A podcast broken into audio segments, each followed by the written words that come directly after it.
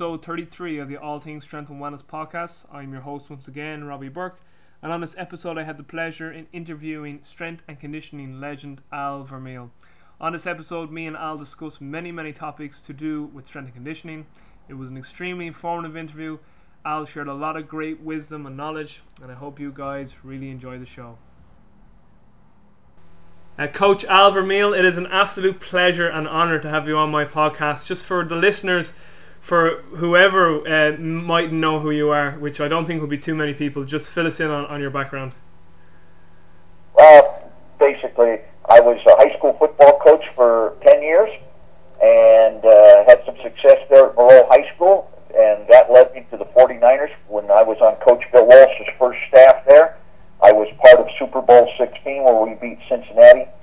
And then I left the 49ers and started my own job, uh, own business and developed a computerized timing device. Uh, the great Don Chu and I worked together for a while and are still uh, very close personal friends. Don's my best friend. And then uh, that led me to the Chicago White Sox and uh, Chicago Bulls.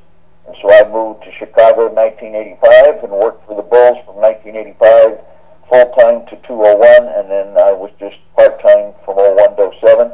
I worked for the White Sox for about a couple of years, but uh, four general managers later, I was just working for the Bulls, which worked out to be the, the best choice anyway. And, uh, you know, basically I was a, a high school athlete. I started lifting weights in 1960, long before people were doing that. And uh, how I got involved in that, my brother's high school coach in the, in the mid 50s had left and went to another job, and he had his kids lifting weights. And my first program really came from uh, LSU. I'm sure many of your European listeners may not know the name Alvin Roy, but he's really the godfather of all the strength coaches. He was at LSU in 1958. They won the national championship, and that's when football players played both ways. And they were really in shape. And he had a great All-American,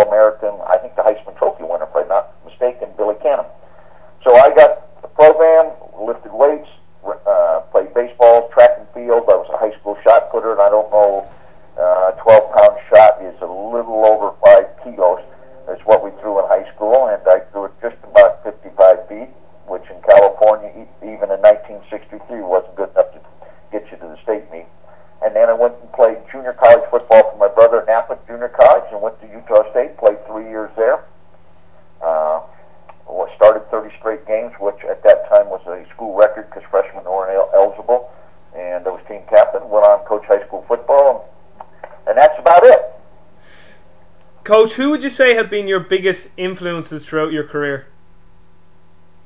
From a coaching standpoint? Uh, yeah, let's uh, let, us say both both a coaching standpoint and then as as a person.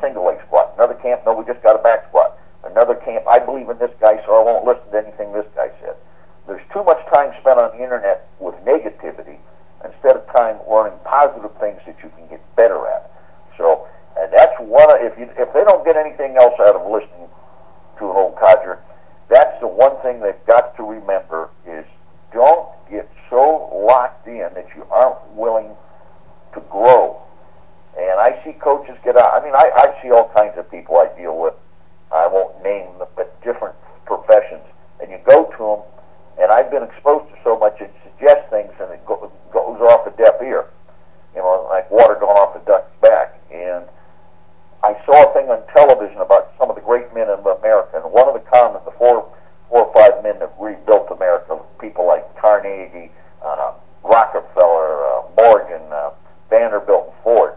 They were always trying to get better, and they were never satisfied.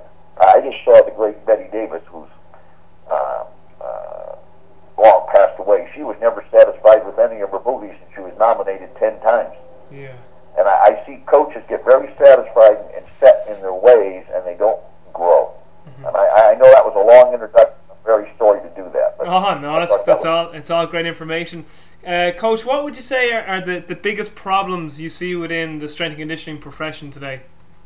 Well, what I see is they're not training strength and conditioning. There's always rehab stuff. hmm Jeez. You know, you can do any test. If you do enough tests, you can find something someone is not functioning. And sometimes ignorance is bliss. You know, we didn't. I did a lot of evaluation in terms of athleticism, and we looked at other factors. But uh, let me answer this question this way: If I had w- one test to do, I'm going to let pause here. If I had one test to give an athlete, I want the listeners to think, what would that be? Would it be strength? Would it be an overhead squat? Would it be a jump? Would it be a change of direction? Would it be flexibility? None of the above. We're talking about athletes. We're not talking about private citizens that are 30 pounds overweight. Uh, speed. If you find someone that can run fast, they have the qualities that you can build upon. As long as the other, here's the other key ingredient. If they can't, if they don't have an instinct for the sport, nothing you're going to do is going to improve it. Yeah, yeah. So, The only success I ever, I don't want to even say success, contributions I helped, that the athlete helped himself to, to improve, they had the ability. The great Horace Grant had the ability. Scottie Pippen had the ability. Bill Cartwright had the ability. John Paxson, B.J. Arm, whoever you want. If you take someone who has the instincts to play a game, and that's an instinct, it's a gift, and then you get these other qualities, and they can run fast. And here's why speed's so important. It takes ex- maximal strength, explosive strength, reactivity, all those qualities. The further you run out, strength and explosive strength earlier than reactivity, but relaxation, the ability to con- contract the muscle and relax it quickly. Yeah. Intermuscular coordination. And if they can do those things, hell, I, hey, if they can't quite overhead squat, we can get it better. If they, if they can't do, they, and you, I already said they have the instinct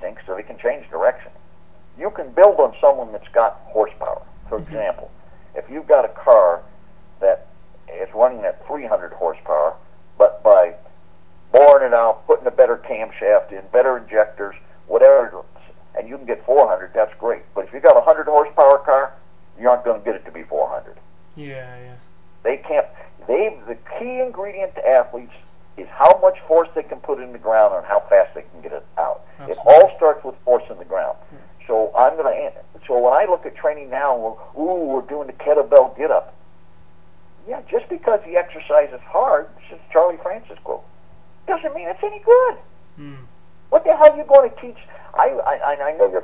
they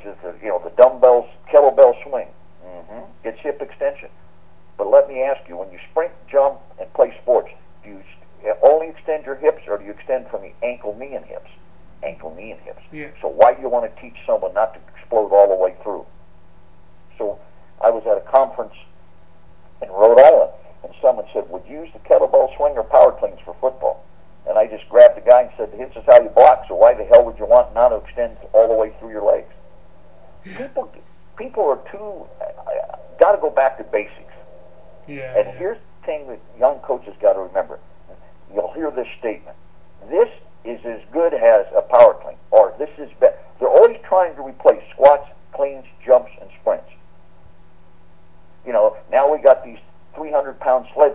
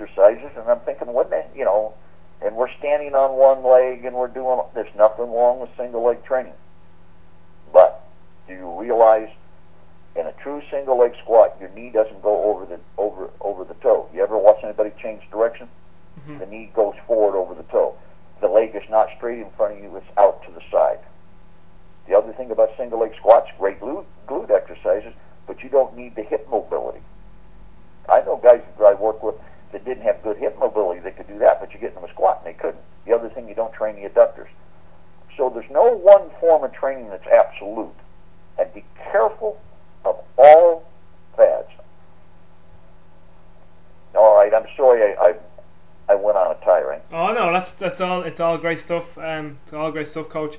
Just with regards to performance testing, um, uh, what what what would you look at with regards to performance testing? Because I, I know. I know w- one of the biggest influences from, from just your work and your writings is your your athletic development hierarchy, where you show that work capacity. Oh yeah. Where work work work capacity supports max strength, and max strength supports explosive strength, and explosive strength supports elastic reactive strength, and then all these biomotor qualities end up supporting speed. So how do you look at each one of these biomotor qualities with regards to your testing? Well, athletic testing, in terms of athletic testing, I, lo- I already said speed. Then you'd look at vertical jump, and I took just from Carmelo Bosco. I took the squat jump, hands on the hips, counter movement jump, and then I did. I wasn't. I didn't know that. I, I did what we call repeat verticals. I looked at the time on the ground for the second, third, and fourth jump. Mm-hmm. And what I wanted to see is how long they're on the ground, and I divided it into the height. Don Chu and I started doing this off an 18-inch box in the late 70s and early 80s, and we didn't have a name for it. Now it's called the Reactive Strength Index. And so what we what what we did that, and then we did a step close. In other words, we take one step on a mat and jump up to see if you can how well you convert from linear to vertical. And if you can do that one, you'll run pretty fast. Back to the squat jump looks at kind of explosive strength. The uh, counter movement is explosive strength with elasticity. Then the repeat is more elastic. And what I look for, and I didn't, is is certain guys could jump off the ground high with short contact times. They didn't lose much off their counter movement jump. Some guys lost a lot off their counter movement. And when I met Carmelo late in his life, he had a jump where you did four repeat jumps, or no, he did them for time. I can't remember, maybe 10 or 15 seconds. I can't remember the exact protocol. Mhm. But he would have you do just four, uh, he would have you do it for time, counter movement jumps in a repeat fashion. And then he would have you do what he called stiffness. Uh, you would just do the same amount of time, but you would have minimal or little knee flex. Yeah. And he looked at the power differences between those to determine whether you needed to work your lower limb or your uh, uh, your hips and quads and hamstrings. So one of the things a person can do is just have someone do four jumps or five, whatever, and get the height for the every jump after the first one. And you can look at the time on the ground, and then have them do the same thing with minimal knee flex. And if you see a big difference, if you someone with minimal knee flex is long on the ground or no power, then you need to work the lower limb. And one thing that no one talks about anymore, it's the most undertrained part of the body is the calf. And when I was growing up, we used to do, we call them toe raisers, they're really heel raisers. We did a ton of those. And the calf is very important in the initial acceleration phase, and then it's very important eccentrically to resist that impact as you as, as you accelerate faster and faster. And if people would just look at their lower leg, when you have, just think about it, how many guys do you deal with that have patella or some femoral problems, and we're strengthening the quad and all that. But if that lower leg isn't absorbing, or you don't have good mobility in it, then that if one joint isn't doing the job, either in mobility or uh, stabilizing, then the next joint's got to take more. So that's just a good jump thing. I talked about we would sprint, and one of the things I did is we would sprint 10 meters, a total of 20, but I'd look at 0 to 10, and then we did a change the direction meters. Can you take hold us a second? Yeah, absolutely. Yeah. test. And that basically, this was all done on my computerized timing device. See, what we what, I- what I did is I took one old now, but we took a computer and we could do anything with it. And one of the tests was lateral change direction. So you faced a response, a light box. It would make you go two and a half meters, say, to the left. And when you hit that mat, if you didn't hit it, it, it defaulted, so you couldn't you couldn't fool it and you had to stay facing forward. Then you ran to the other mat, which is total five meters, and planted your foot and back. So if someone did that test in, let's say, three seconds, and they did a one eight a one eight to one seven ten meters. That's pretty good. That difference I found between one two and one three. But if someone did a three two on the change of direction on an average, and they ran a, a one seven, they weren't using their speed efficiently. So one of the things I would recommend to coaches, and you don't have to have a computer.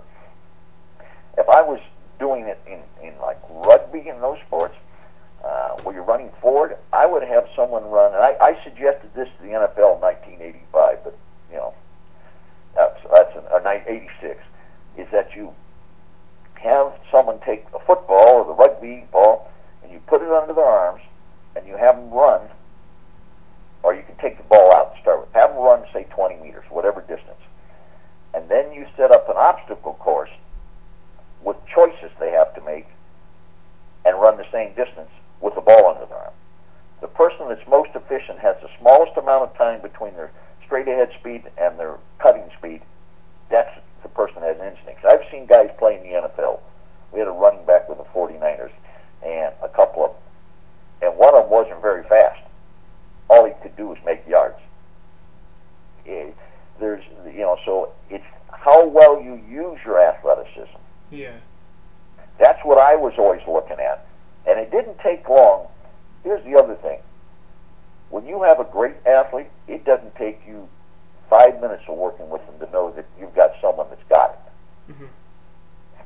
And here's the people, the top guys won't fool you, and the bad guys won't fool you. It's the people in the middle that's the toughest to determine whether they can they can play or not. Key. And uh, I'm going to go back to one point. If they can't play, then you're wasting your time. Yeah. The, the other thing we did, if I was looking strictly at mobility, is the overhead squat. Mhm. If you want to look, you can do all the hamstring, all the hamstring, toe touch. You know, if you can overhead squat, that means you've got hip mobility, ankle mobility, shoulder mobility, thoracic spine mobility.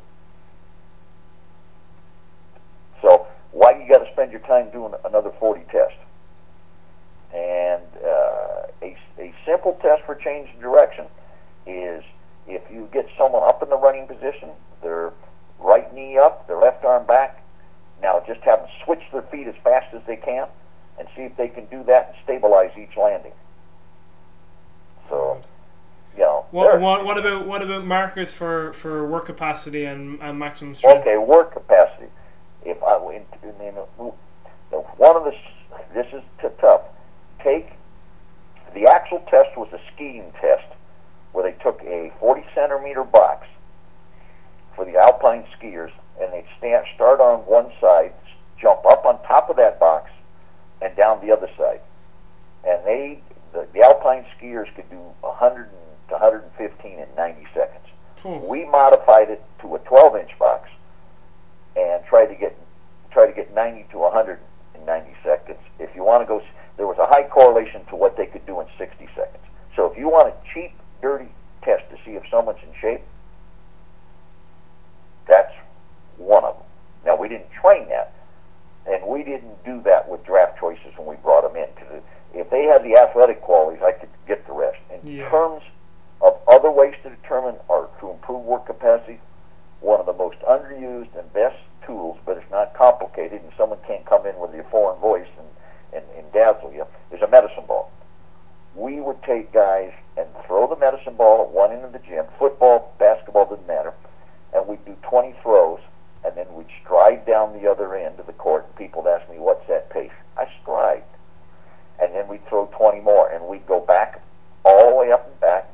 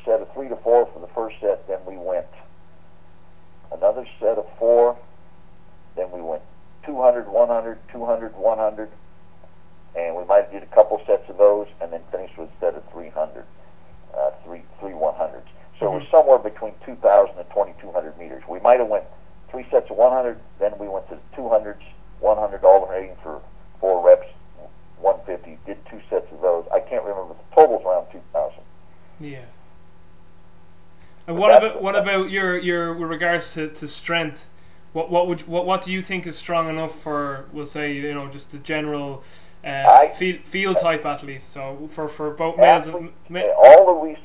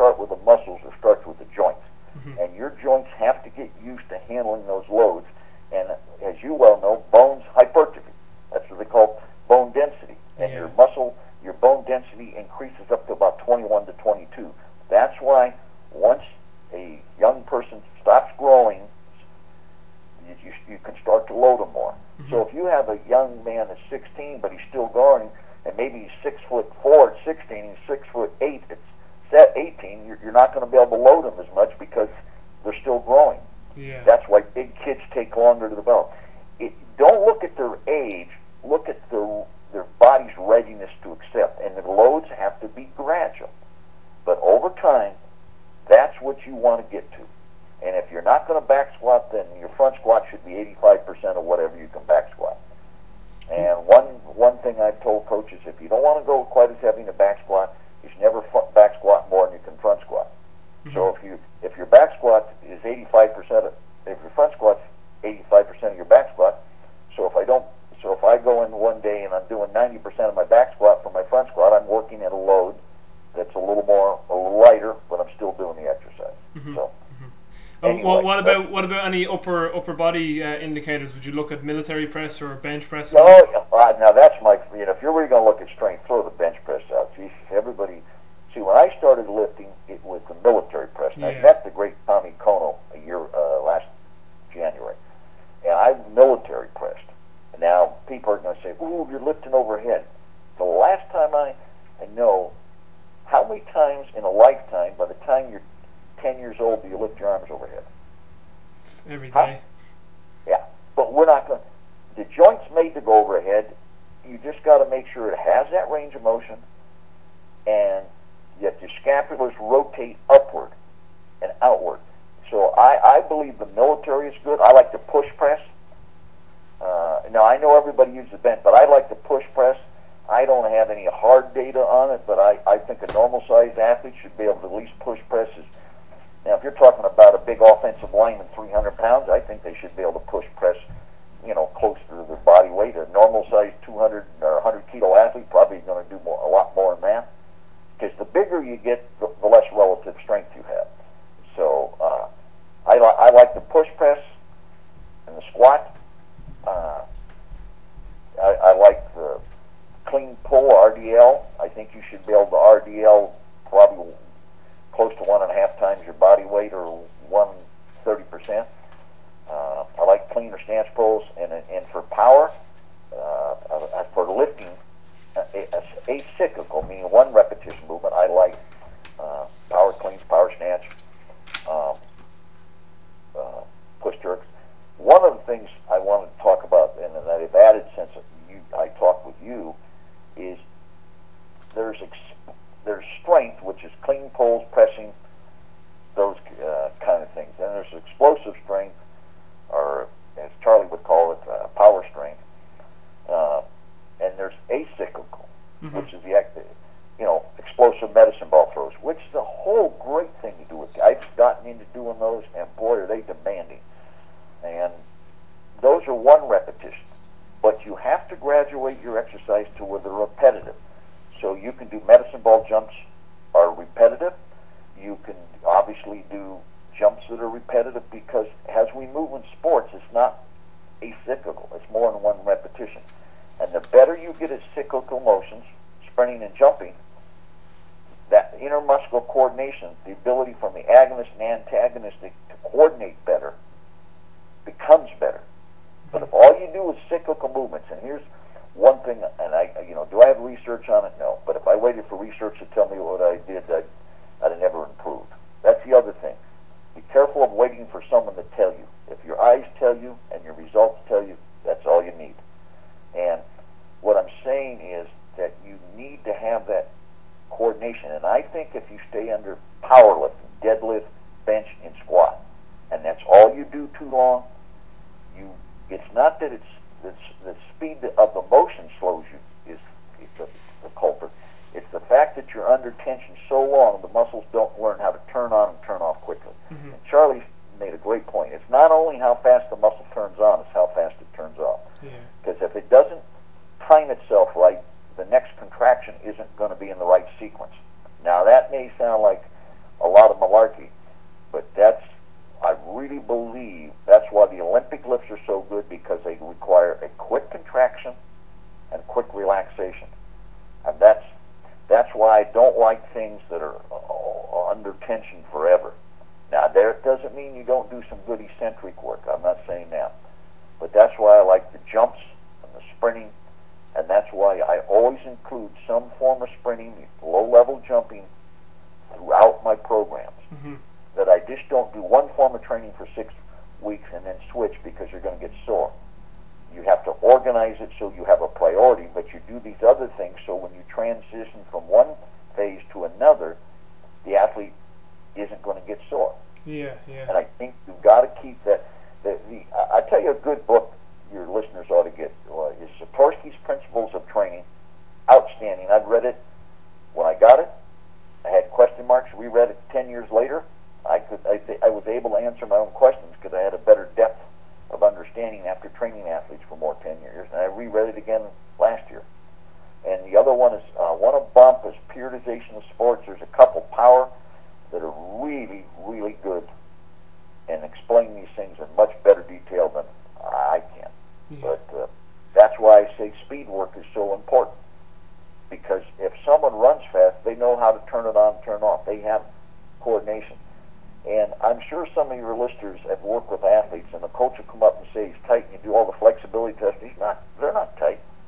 It, they look tight because they don't have good intermuscular coordination. Mm-hmm, mm-hmm, yeah, yeah. I, you know, and and so again, going up this pyramid, the ultimate thing, if if if someone said, "What's the one quality you had to train was most important?" I would train speed. Yeah. Now, with that said, to take to get to run fast, there's a lot of things, but that's the ultimate. If you can, if you find someone that can make people faster, they know what they're doing. Mm-hmm. That's the, that's a test. If they can get them to run faster, and that's why Derek Hansen does such a great job in a school, you know, Division two school in Canada. I see his results with his players and stuff, and he's not getting the Division one guys that are going to Alabama and stuff. Yeah. So, so. Al, can you can you talk about the um the speed continuum and the certain uh, biomotor qualities that correlate to the to the to the speed continuum? So like zero to ten is kind of more maximum Oh, I- strength and yeah, I got that right in front of me. Yeah, that you know, and I, I've read different studies, and I get conflicting things. But from experience and common sense, it takes ex- like maximum strength, maximum relative strength. So, in other words, how much force can you just put in the ground? Explosive, how fast you can use it. That's zero to ten. And I know a guy named Baker did some research. He said the first two yards with a half yard meters were squats, and I've read another one. The squats are further up. But the bottom line is that's why you got to put force into the ground. So you got to have the ability to put. Then you've got to have the ability to put it in fast. That's explosive strength. That's your Olympic lifts. Your uh, now here's where kettlebells are great. The kettlebell jumps between your legs. Uh, explosive medicine ball throws. Uh, and then uh, explosive medicine ball jumps, and then you go 10 to 30.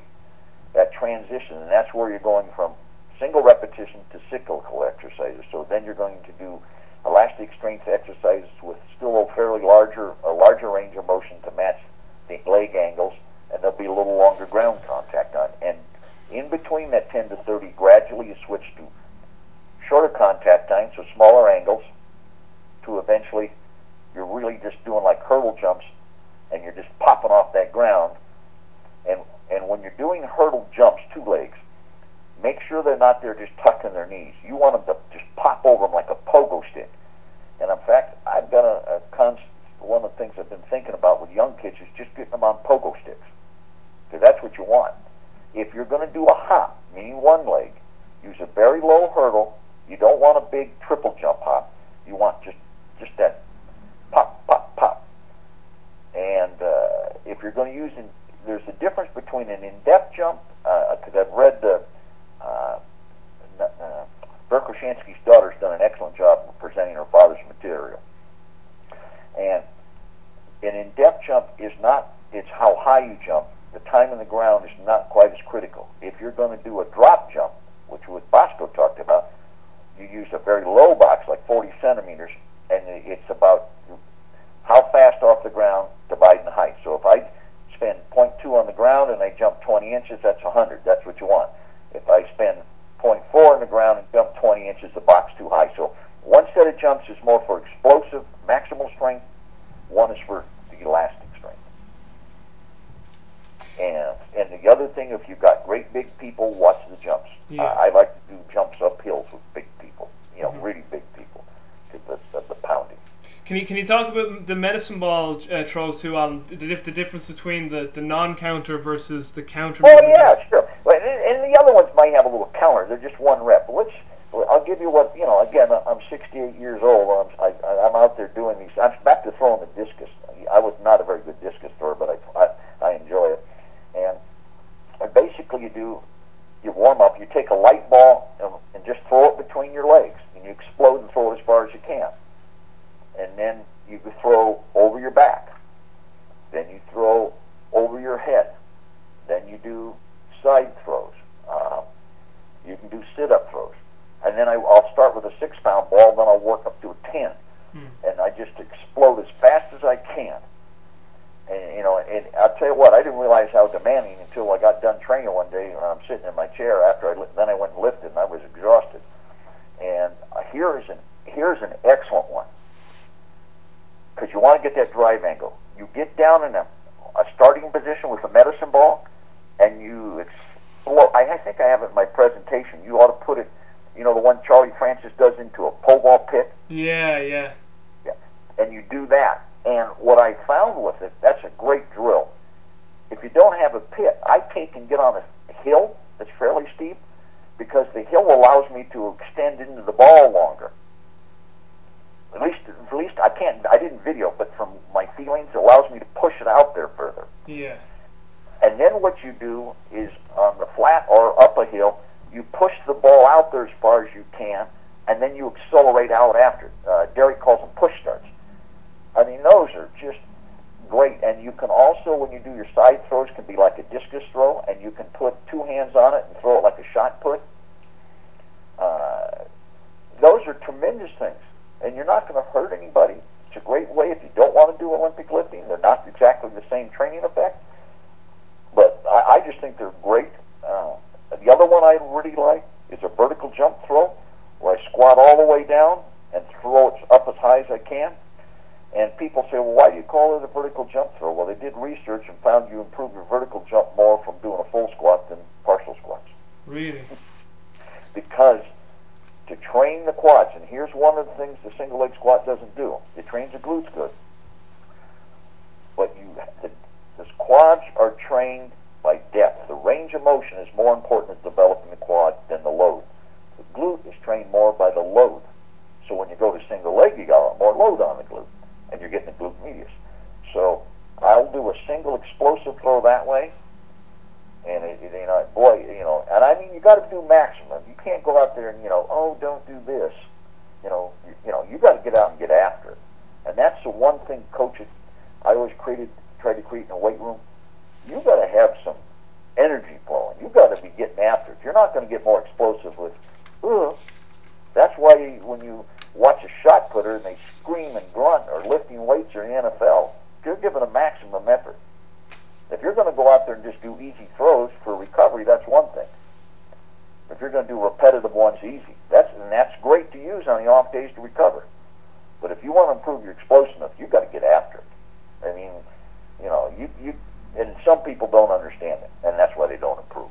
Quite frankly, you, you you're not going to get that central nervous system involved unless you get it fired up. I mean, you got to emotionally get engaged. I'm, uh, that's just the way it has to be done. So Al, I, I have one of your presentations here in front of me, and just looking at one of your, your weekly schedules for a, um, a zero to ten priority, and you just I'll just bring it through. Like one day you have your dynamic warm up and speed, your elastic jumps, your explosive medicine ball throws, Olympic lifts and strength training. Just for the listeners, give give us an example of what, what each of these components would would uh, would Yeah, let- and I'm trying to find that. I, I don't probably have the exact presentation in front of me, but I'll probably have. I just want to, so I, I because what you do, is it's the amount of time. hmm So, what you you only have so much time, and I've got one right in front of me where it says, uh, okay, I've got something that's some. So, on that zero to ten, what is their biggest deficiency? Yeah. okay, let's say I'm working with you and you're not very strong. So I'm going to spend half the time on the on just squats, pulls, and getting strong.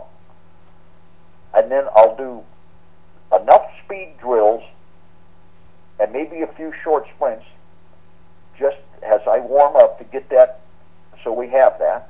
And then we'll probably do a little jumping, maybe 10 minutes. Now, uh, if you're not good at the Olympic lifts or we're just teaching technique, then I'll work some explosive medicine ball throws. But then I'm going to go spend at least an hour on strength. Yeah. So what I tell your listeners are is develop some type of evaluation where you can look and you say, this athlete, what is what are, what is what is keeping them from moving quickly, zero to ten yards? I've got the exact thing. So I'm, I, that's why I gave such great variation. In fact, I'm looking at the one you have. Your warm-up's 30 to 50 minutes. That's dynamic and some speed work. hmm And I've got some jumps.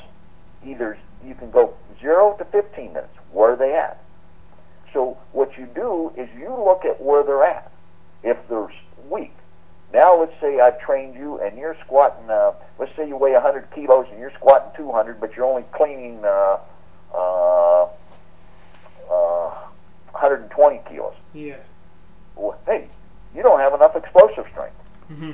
Or let's say your your clean and squat are great, and you're still not running good. Well, let me look at your uh, one standing long jump. I forgot to mention mention this. So let's say, and I don't know how to convert it to meters. I, I don't know what. Uh, let's say nine feet. Well, let's say three meters. Let's say you can do three meters in one jump. Yeah. And I have you do three to five jumps in a row, and they, they average less than nine meters per jump. Then your cyc- cyclical work isn't good. So you need to do more of that. Mhm. That doesn't mean I don't do strength work in this time, because that's still I want to always. But I I just shade that time. I just take and shade what's going. And if you're good in all those and you're not running fast, then it's got to be a technical problem. So you look at strength number one. You've done the work capacity. So listen, you know, and you ask me something. If you do a good job in work capacity, doing old Javorek strength, uh, I call strength circuit, he called it complex. If you do a great job with that and tempo and medicine ball, you're going to take 95% of those deficiencies and get rid of them. Yeah. You know, if you're doing body weight squats and you're doing those kind of things and overhead squats with the stick, young kids are going to develop the mobility. Yeah. And so we've got that taken care of. So if then you have to look at technical. Then you do some more things like push starts and more accelerations, and, and trying to figure out where technically they're not putting the force in the ground. Mm-hmm. And you go through each thing, and I got zero to twenty, same thing. As I go zero to twenty, if they still lack strength, I spend more time on strength. If their strength is high, I spend more time on other things. Yeah. Yeah. So you just shade it. It's kind of if, if they would look at this as a portfolio in the business, you know, you have a, a good portfolio has you covered in all places. You don't put all your eggs in one basket. All you do in this is where the, what quality is affecting them the most to perform the given distance. And the reason I went and I'll explain this to you. I used to call 0 to 10 strength, and I used to call 0 to 20 explosive strength, and 0 to 30 elastic strength, and then 30 out speed. I took and changed that because I wanted them to put distance, because I felt that gave them a better picture. Mm-hmm. So, uh, and in one of the examples, I actually have someone, let's say you have someone really good at 0 to 10. Then on Wednesday, I have a 0 to 20 workout because I want to get ready for that next cycle. There's no absolutes. I don't have a magic formula. Uh, some things I say here will apply good to certain people, but you have to understand how to apply it. And the big question I'm always asked is, geez, Al, I'm one coach and I have 30 kids. Well, basically you're going to get three groups. Kids are going to need to stay in work capacity forever. Then you're going to have the middle of the road guys that you're going to go through a shorter work capacity and start to zero and ten, and then you're going to have the stallions. Now that's the person you've got to be most careful with because they have high force output, they're well coordinated, and you're want, you're going to want to accelerate the intensity and volumes faster than their body can adapt. And they need less training because they've got it. I'll give you an example. You take uh, an economy car can drive all day in a tank of gas. A Ferrari is not going to, or a uh, Grand Prix car. That's the same with an athlete. They're going to run out of gas sooner, and things are going to break down with the high, with the kids that have it. And what I'm saying is, you get some young. My son was that young. We what coordinated, and you've got to be careful that they still take time for the joints and tendons and ligaments to adapt. And even if they're older, if you get someone in there like a Horace Grant, who is unbelievable, then you've got to be careful. He needs less. He's going to get more. He's going to get training stimulus doing less because he doesn't need it. He's got the engine. His body says, "Hey, I'm I'm I'm adapting." Where the plow horse needs more. And with the very explosive athletes, I think you do a training cycle of two weeks work, one week unload. And there's a British weightlifting coach, and I'll mispronounce his name, from Hungary, that came up with the same conclusion. And in fact, what I did, not I, what Horace did, I would have him do one week of huge volume, and the next week I'd cut it in half. Mm-hmm. And then the next week huge, and cut it in half. Now, is that written in a book? No. I didn't wait for a book to tell me. Yeah, yeah. I'll give you one other clue. Know, when I was a high school coach, I called Don Chu. Hey, you know, we were already running slightly downhill. I'd gotten that from a friend of mine that uh, Frank Costello was doing that at Maryland. This is 75, 6, and 7, 78. So we're already running slightly downhill, only a 5% increase and uphill. But I called Don one day. I said, what if we do jumps after we do a weight exercise for time and build fast strength? He said, yeah. Well, that's now called complex training. But I didn't wait for someone to tell me. Yeah. You've got to have some, that's the fun of coaching, is to have some creativity. Now, you don't go out in left field, stand on one leg on a physio ball and try to squat and all that nutty stuff. Mm-hmm. Remember, the more unstable you are, the less strength you can develop. Al, there's just there, there, there's a great little um, just a great little uh, slide you have here in your presentation. Uh, the title of it is "Keeping a, a, a balanced approach for advanced athletes," and you have um, a comparison between certain biomotor qualities. So you know you say compare your squat to your squat jump, compare your uh, squat to your rate of force development. So you're, you're you're comparing the squat to the power clean, power snatch, push jerk. You Yeah. you have the power snatch compared to explosive medicine ball throws, a one long jump versus three long jumps. So can you just speak about that as well? Like why Oh, why, yeah. why would Yeah, someone want I- to compare and I'm actually, what I have in there is, I've already said it, you compare your maximum squat to your squat jump. Yeah, They should be, if you have a good squat, your squat jump should be good. yeah, and then you compare your maximum squat to your power clean. Your females are going to be a little less, but I think a male should be somewhere between 60 and 70 percent. yeah, Power snatch, that's a, I have a hard time. It's somewhere between probably 45 to 55 to 60. yeah, Uh, and then you can also compare those to body weight. You know, I, I and push jerk. Let me say this about the Olympic lifts. If you have a 100 kilo athlete and he can only clean 100 kilos, I don't think he's going to get as much out of that power clean because he can drop the bar and just jump straight up, and that's 100 kilos. mm, So I found to really get something out of those lifts, they got to be able to do more than their body weight. yeah, That's another. So if you weigh 100 kilos, you ought to be able to clean 270 to 300.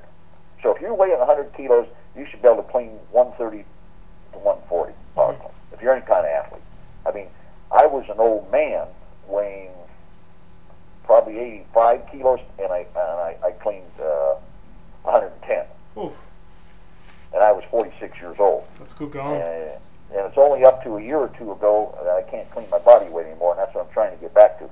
So you can look at these in relative body weight. You get someone that can power snatch your body weight, you got a stallion. Yeah, I like power snatches. I'm not as scared of teaching them. There's certain. Here's another point. Certain things you don't you don't teach to everybody because of limitations.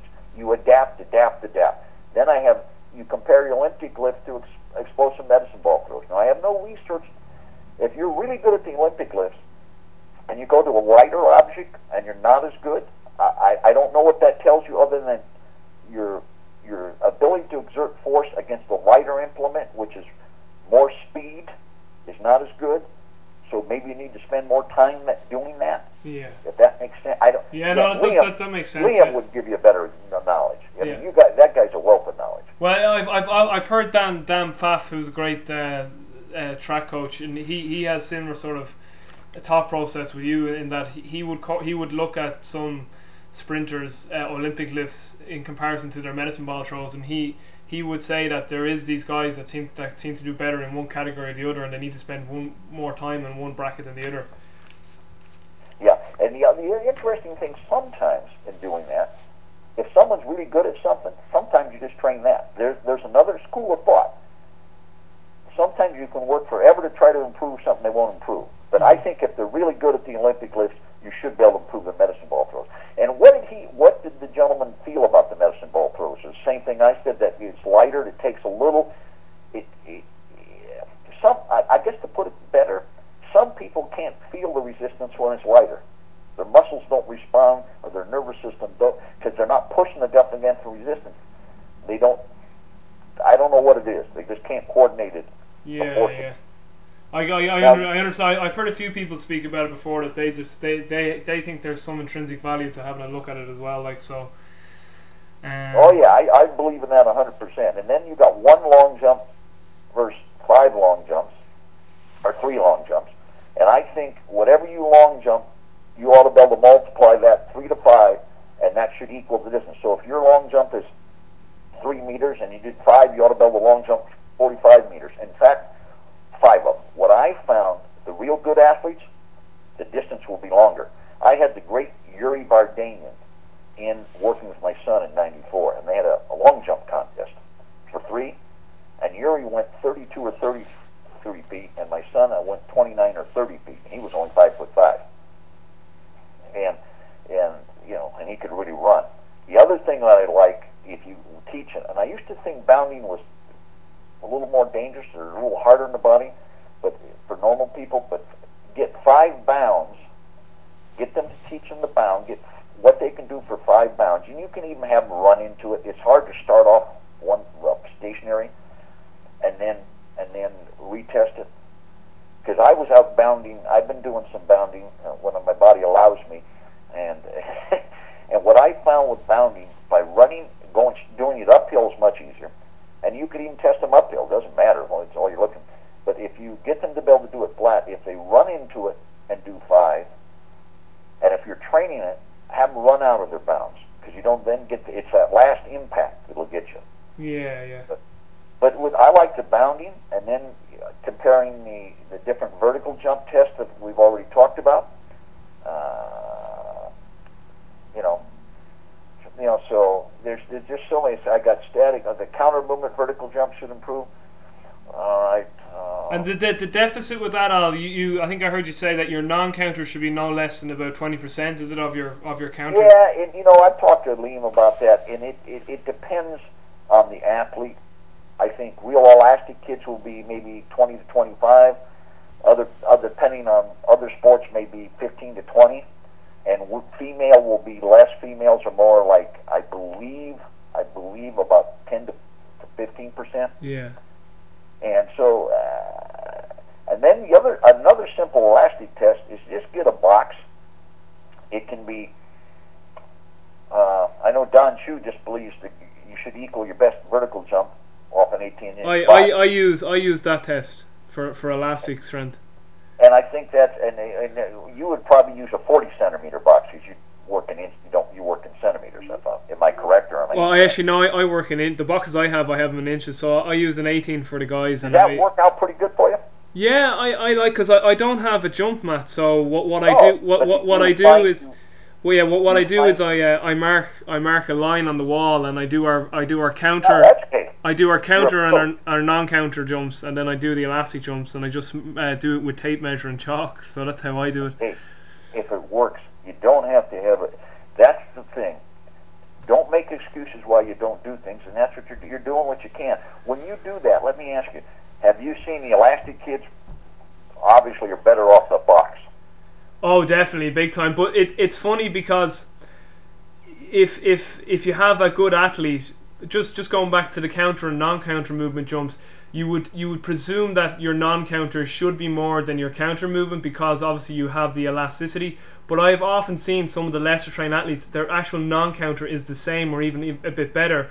And at first it was a bit confusing, but then I was like, the reason why it's better is because they don't they they're just very poor at eccentrically at using that eccentric phase to to Well, think of it like this: it's it's it's it's like loading a spring. They can't load it. Yeah they can't load it at all they, they just they, they don't they don't know how to use that eccentric phase to support the concentric Well, face and, they, and, that, and that's and that's part of that intermuscular coordination. Exactly, That's- that's exactly, why- yeah, yeah. That's why cyclical, repetitive exercises, and uh, when I'm, when I'm rewriting kind of my definitions or terminology, I'm trying to come up with terms that people can understand better. yeah Uh, but, but let me give you one thought on on your periodization, and I'm working on this. But it's like me, I never finish anything. So whether I ever finish it or not, I start things. Um, my mother said her father was that way, never finished anything. But uh, what I'm saying is this: I'm coming up with my guidelines or norms or comparisons. yeah I've got red, so red tells you deficient. Gray says they're grayer. Green means good. Yeah And if you're coaching someone to win the World Rugby Championship, whatever that trophy looks like, that's what. So if you color code, so if you went back to that uh, order of development, and you're and you develop, all you have to have, and you can even use three. You could use red, green, and um, whatever. yeah And okay, you go through your work capacity test, and whatever you determine is red, he's red. You don't have to think about what else you need to do. He's got to do But if more you've got capacity. if yeah. they're green in work capacity and they're green or gold in strength and their power is gray, that tells you. So if you use a color code system, you're not always thinking, well, what's their numbers? Yeah, yeah. Well, that, that's I'll send you. I'll send you a sample of what I've done. that's, Like, that's funny. It's very funny because currently the the system I use is very similar to that. I, I basically look at I basically look at well, obviously I, I look at movement quality first, as, as we discussed. So I, I, I do you know I, I personally use Gray's functional movement screen for that. But then when it comes to biomotor qualities, I look at work capacity. I look at um, I look at body composition, then maximum strength, explosive strength, elastic, reactive strength, and speed. And then whatever is the most deficient quality that the athlete has is the one I train according to the athletic development hierarchy. So if I have I, if I have a guy who's very fast and elastic, but but still his work capacity is bad, I'm still going to do more work capacity to help him support his elasticity and strength, and we'll just maintain his elasticity and speed Yeah. and strength. But you're go- you just said the key thing. Even though they're not in great, you're going to work on the work capacity, Yeah. but you're not going to sacrifice the quality they already have. No, And no, that- yeah, yeah. I always use. That's what the when you got that. And Charlie always made it. That's why I always have speed. And a lot of the things I did Always, yeah, always. by accident, and and and I think the listeners need to listen to this. When I was a high school coach in California, everybody thinks it's sunny every day. It wasn't. So we lifted and did jumps in the weight room, and we didn't do much. We couldn't sprint. And then we, we took a few weeks off. I let them recover. Yeah. And then we had spring football, which is a lot of sprinting explosive work. A few weeks off. Then our summer program was 45 to 50 minutes of sprinting. And then we lifted and jumped for 45 to 50 Yeah, four days a week. Then we have football. But the point being is I never took them back. So if you have a great speed quality or elastic quality, don't spend so much time that you diminish something they have. yeah, You, you always want a little speed and power work in there so they Yeah. maintain it. And some coaches will say, well, this person is this, and so they they start them all over. Once they develop a quality, the next year build upon what they've done, and that's Yeah. what you're doing. yeah. Well, that I mean, I I, I remember I I heard a great saying from you. You were like, always keep a thread of everything in your program. You just emphasize one specific quality and maintain the others. That's Charlie Francis. And what I'm saying is, by accident, I, my programs are always that way. And when I met Charlie, who was a lot, was a hell of a lot more intelligent than me, he defined it and said it in better ways. And Yeah. then I used that concept. But yeah, if you train, I know a lot of people like to get this block training method. Yeah, I, I can see why they do it, but you got to be very careful when you transition into the next methodology. Well, I think I, I, I always say that, that I kind of I well I call my if you want to say periodization model a block periodization model, but it's kind of I, I, I would still I still always I always have every biomotor quality in every block. I just emphasize one specific biomotor quality while I either main, while I either maintain or I introduce another biomotor quality. So for instance, if we're if we're if I have an athlete, his work his body composition is good, his work capacity is good, but his strength isn't great. Uh, like we're, we're still going to be doing some speed work. We're still going to be doing some explosive jumps. We're still going to be doing some medicine ball work. We're going to be doing some uh, Olympic lifts because after his his maximum strength is up, we want to move on to some explosive strength work. If if explosive is You- you- that's if his explosive strength needs work. You're uh, exactly, exactly right. I was going to make one other comment. I didn't want to interrupt you. Oh yeah, about- sorry. And, and, and I didn't want to. God, now I'm getting senile old man. I can't. I'm thinking about you talked about something, and it was. I didn't want to interrupt you, and it was important. You were talking about all the qualities. Mm, I I can't think of what it what it is now, but uh, you know. And the other thing that's important is to look what the athlete looks like. If Yeah. have. I, I know guys that have a training plan. They're going to do it come hell or high water. If they walk in and they're not explosive, don't work explosive. Yeah, I, I was training my wife yesterday. I said, let's put the bar down. You don't just do just do something else. yeah, You know, if you, if you're trying to work maximum squat and you see the kid struggling, hey, lighten it up. He don't have it. yeah, You yeah, can't you can't force feed things, and and that's where injuries occur, and that's where you know I think the reason people have gotten on this no back squat is that you got some mental midgets teaching it. yeah, yeah. You know, they load everybody up. They don't understand it's a progression. yeah, And then they, they got the record board, and someone calls them from another college. Well, my guys are stronger than yours. Hey, that isn't about. That still doesn't prove who's going to win the game. It's about players making plays. Yeah. It's about, and you can look at it in any, any sport, and it's about players who make great plays. Hell, I never trained Michael Jordan. You, you think Michael? Uh, he wouldn't. He would have been better than me. That's that's absurd. Yeah. Yeah. Michael Jordan was Michael Jordan. yeah. The biggest thing you wouldn't want to do is screw him up. You know, and Joe Montana was Joe Montana. I didn't train Joe either. Uh, I'll Well, just just uh, just a few more questions before I let you go. Um, I was just gonna what was I gonna ask you there now? Just with regards to uh, recovery, what what would you do in that instance? You were just because just just talking about that. Right. First of all, I'm a great believer that you need three or four to one carbs to protein post workout. Yeah, yeah, And what I do,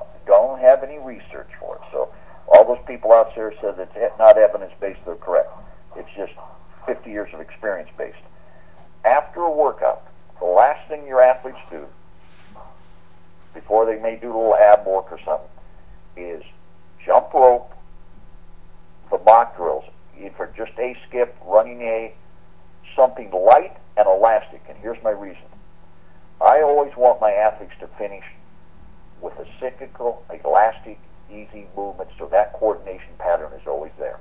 very Because good. the last thing you do in a workout is squat. And we used to do our jumps after we lifted. Now, the experts, and, nobody, and they, you know, me, even Carmelo Bosco was always concerned that the big motor units would be tired. But unless the body, not when we're doing high volume, but I always found they jump better after we lifted. And even even if we didn't do that, we would take a low box, 12 inch box, and have the guy step backwards, which is much easier on your body, land and jump back up on the box. And it could be lower. I always want to finish with something elastic and that, that agonist antagonistic coordination. Contract, relax quickly. I just think you want to leave them feeling that. If that maybe makes no sense, but that's what I really believe. Al, there, there's a lot of discussion out there with Louie Simmons with regards to Olympic lifts, and Louie believes that Olympic lifts aren't the best exercises to develop explosive strength. What would your uh, what would your reply be to Louie on that? Well, I respectfully disagree with Louis. I know he's felt that way. We've talked together uh, at one coaching planning, and I've read the things he said in comments. But I guess all those track and field athletes, all those throwers, and all the football players, and all the people around the, around the world, they all can't be wrong. Yeah, There's a reason they do it. Because in terms of heavy movement of, uh, or a large object move rapidly or explosively, Olympic lifting is one of the best tools, not the only tool. It, it, that's the thing people have to understand. And there has to be a tremendous amount of preparation before you do it and understanding how to coach it. And if you don't know how to coach it, you shouldn't do it. But if you read all the sports scientists, you read Kraemer, you read Stone, Garhammer, you read uh, Hafs, Schmidtbleicher, you look at all those guys. I mean, these are sports scientists. This isn't some guy in, in his basement. and, and uh, and not being disrespectful to Louie, but I mean we're all entitled to have a different opinion, and Yeah. that, that's fine. But I've just spent 50 years of doing this, and I, I I know what works and doesn't. Now that program must include plyometrics, sprint drills, and, you know, sprinting, a lot of other things. The other thing people don't realize about Olympic lifting that there is a very strong correlation to the vertical jump and how well you Olympic lift. Yeah. Well, we know vertical jump is one of the best tests to measure athletic ability, and we know the research that people they actually did some research someplace where some people jumped and some people Olympic lift, and Olympic lifters improved the jump more. I I forget what type of jump. And when you do any type of overhead movement like a push press, push jerk, or jerk, you use a lot of elastic strength. And the other thing people don't realize when you lower the bar from overhead, you do a snatch or clean and you lower it to the hang position, or lower it to the floor, there's a lot of eccentric component. And uh, and this has been uh, told to me by no other than uh, a very world uh, renowned uh, physical therapist out of uh, Australia, Mark Comerford. He said, think about when you lower that bar, when you take it off your chest and lower it. So it has all the components that you need, and, and it builds the, uh, and Mel Siff said, it's when you catch that bar, the, the lumbopelvic rhythm and the structural strength you must have when you ca- impact that bar. It's a lot like you have on a landing of a jump or impact in sports. So I think it has a lot of carryover. But is it the only thing? No. That's the big thing. Sometimes people think that's all we ever did, and that, that that's not true. But everybody has a different opinion, and they're all en- entitled to it. My opinion is based on on my own experiences of coaching multiple different sports and men and women, and all the research is done around the world. So everybody can make up their own mind and and then go from there. Can I just add just a little, a little caveat to that because I know you you were saying that the Olympic lifts have a huge correlation to, to vertical jumps, which they do. But when when I posed that to Louie before, Louie says yes, that's true, but only with elite Olympic lifters. He's like, if you're talking, he, he believes that athletes who do Olympic lifts don't do them proficiently well enough or have enough load on the bar to get the benefit of that true Olympic lifters do. What would you think about that, Al? Well, that's not that's not true at all. Uh, I, I coach the Chicago Bulls. Some guys could use big loads and some not. Yeah, It yeah. is not the amount of the load; it's the velocity you use. So what is heavy to one person is light to another. Yeah, So if you have a person that's, you know, I would I would give this thought. I think you have to power clean over your body weight to get the better. I think once you more start getting the weight over your body weight, the better, the, the, the stronger the effect. There's no no question about that. yeah, But yeah. no, because if that was the case, the only elite lifters got that because they handled heavy loads. Now think about that. How strong were those elite lifters when they started? They were kids.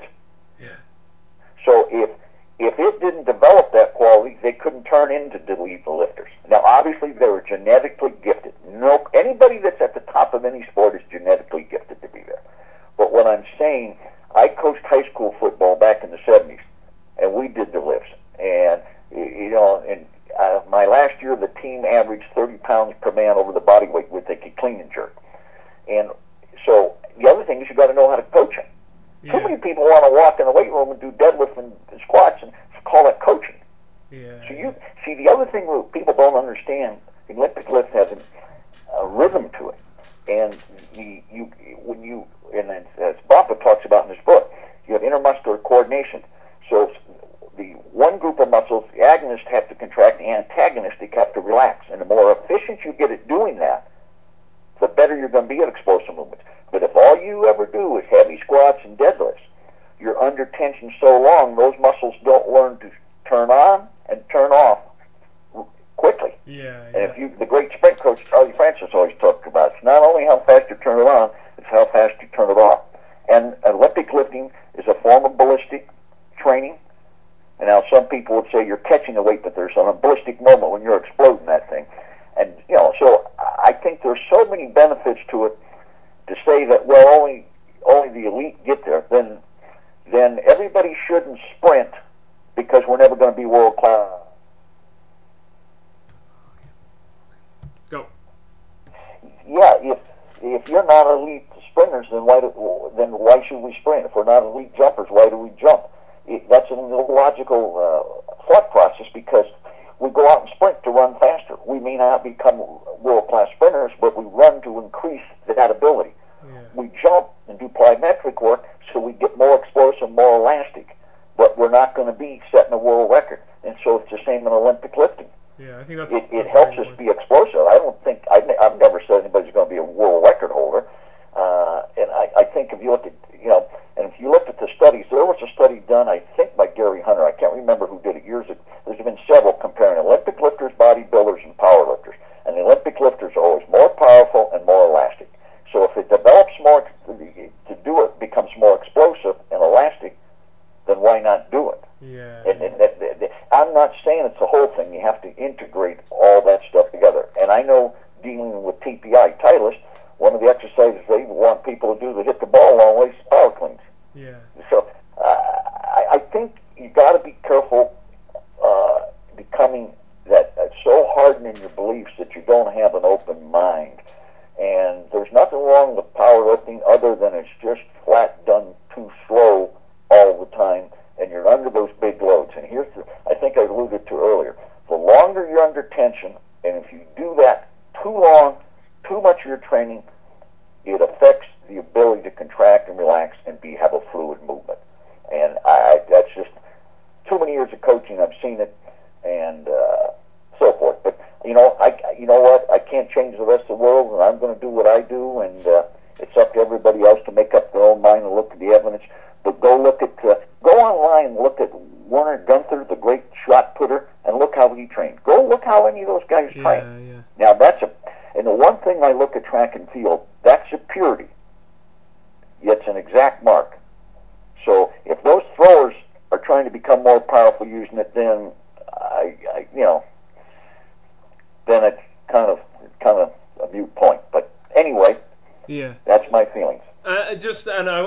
too much longer. I'll just um, did we, just you were saying there like powerlifting slow. I know I know just what Louie would say is if, if you took if you took an eight hundred pound deadlifter and a thousand pound squatter or nine or whatever squatter, he would say the time it takes them to, to, to get the bar from point A to point B with, with regards to the load they're lifting, they actually lifted as they put as much force and velocity on the bar as an Olympic lifter. That's what he believes.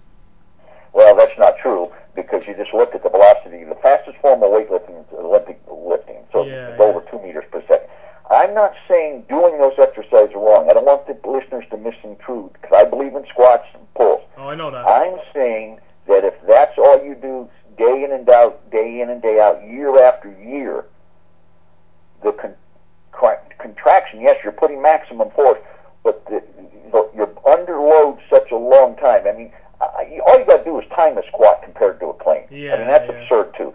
Time a deadlift. I mean, it, it, it, that's an absurd thing. You're putting maximum force. You're developing the fast twitch fiber to a degree, but what you're not doing is the, the agonist and antagonistic are staying in that role too long, and you're learning to be a grinder. You're never learning to boom, pop, Yeah, yeah. so I think again, strength has a role. Uh, Olympic lifting has a role. Would I say athletes? That's all they should do? No, absolutely not. Yeah. And I think you have to look like in the order of development along the process where you're at. And I'm not saying to run fast you have to do Olympic lifters. There's guys Ben Johnson didn't do them. He's a world record holder. Yeah. And it, you know, and here's the point that Charlie made to me. He said Ben Johnson could squat a lot because he ran fast. Yeah. He didn't run fast because he could squat a lot. Yeah. So, yeah.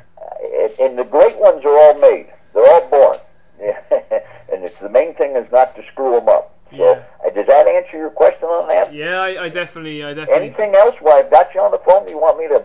Yeah, I mean, it just uh, maybe um, t- we'll just say two more things. I, I, I know I sent you that video with regards to the Olympic list with the bands. What what did you did you look at it? And if you did, Ah, yeah, I, you know, until I see guys setting world records using that, I, I you know, I think probably a little of the bands Yeah. may have some merit. yeah, I just again, it changes the the pattern of acceleration, and I, I have not not seen or read, uh, not hearsay.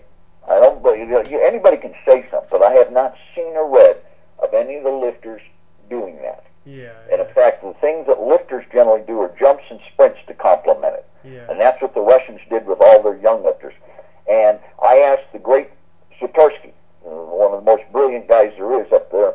You know, he wrote that great book, uh, Principles of Training. I can't remember remember the exact name. But So, it's a great sci- book. science, science and practice of strength training. Yeah. And I asked him about bands. He said they used them a little bit in wrestling, but not for anything else. Yeah. Yeah. So again, for powerlifting, it may help. Now, I'm not disagreeing with anybody. If you want pure strength, it may help. But if you know, again, you know, if you throw a shot it, it, it the bands uh, contr- contri- create an elastic. I mean, an eccentric overload. Yeah. Yeah.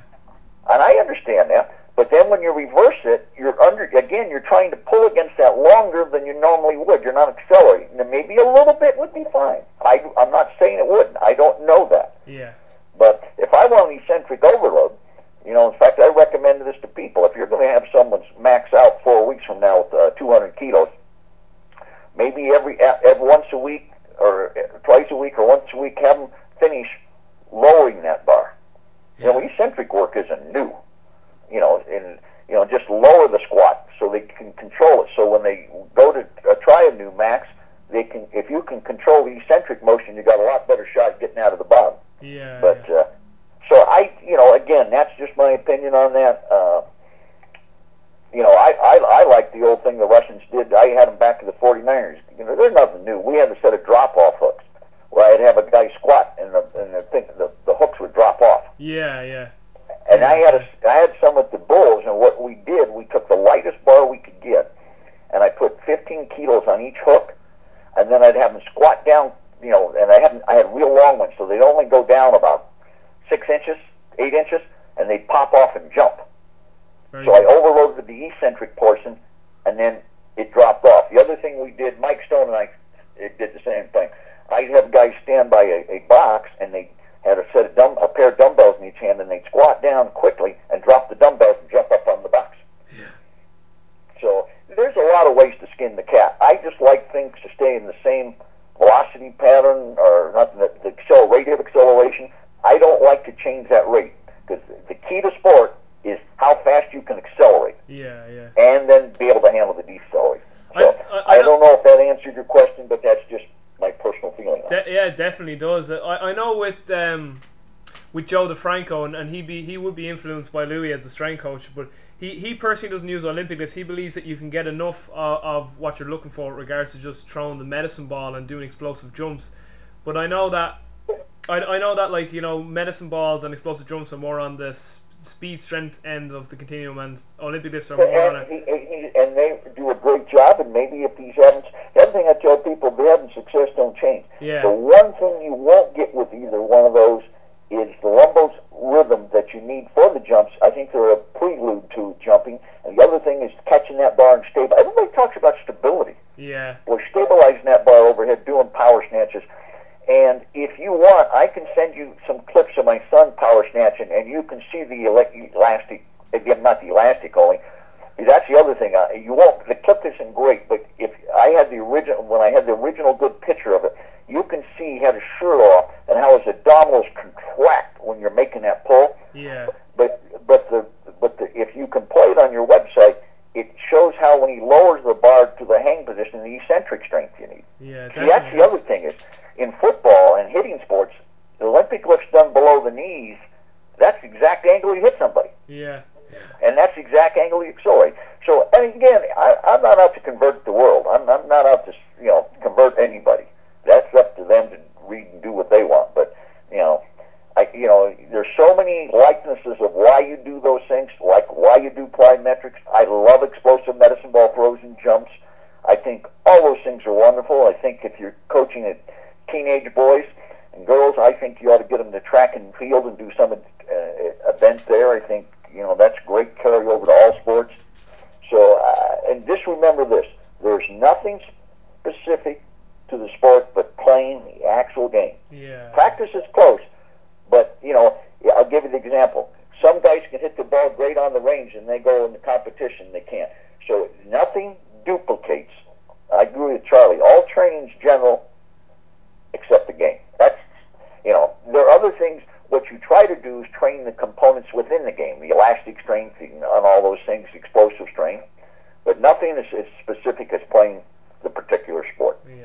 Oh, that's uh, that's great. I mean, uh, that, that was one question I really wanted to clear up you. So, you know, I really really appreciate that. And uh, no, no, that's that. You know, everybody has their own way to do it. You know, like I said, I have uh, they're all entitled to their own opinions. Uh, that that doesn't that you know. So, I just think you. I think you have to go to the practicality. And if all the researchers in the world say this, or the ones I've I, I haven't read you know, and I had the great Carmelo Bosco in my weight room one day watching what we were doing. He said, Meg, I said, what do you think, Carmelo? He said, magnificent.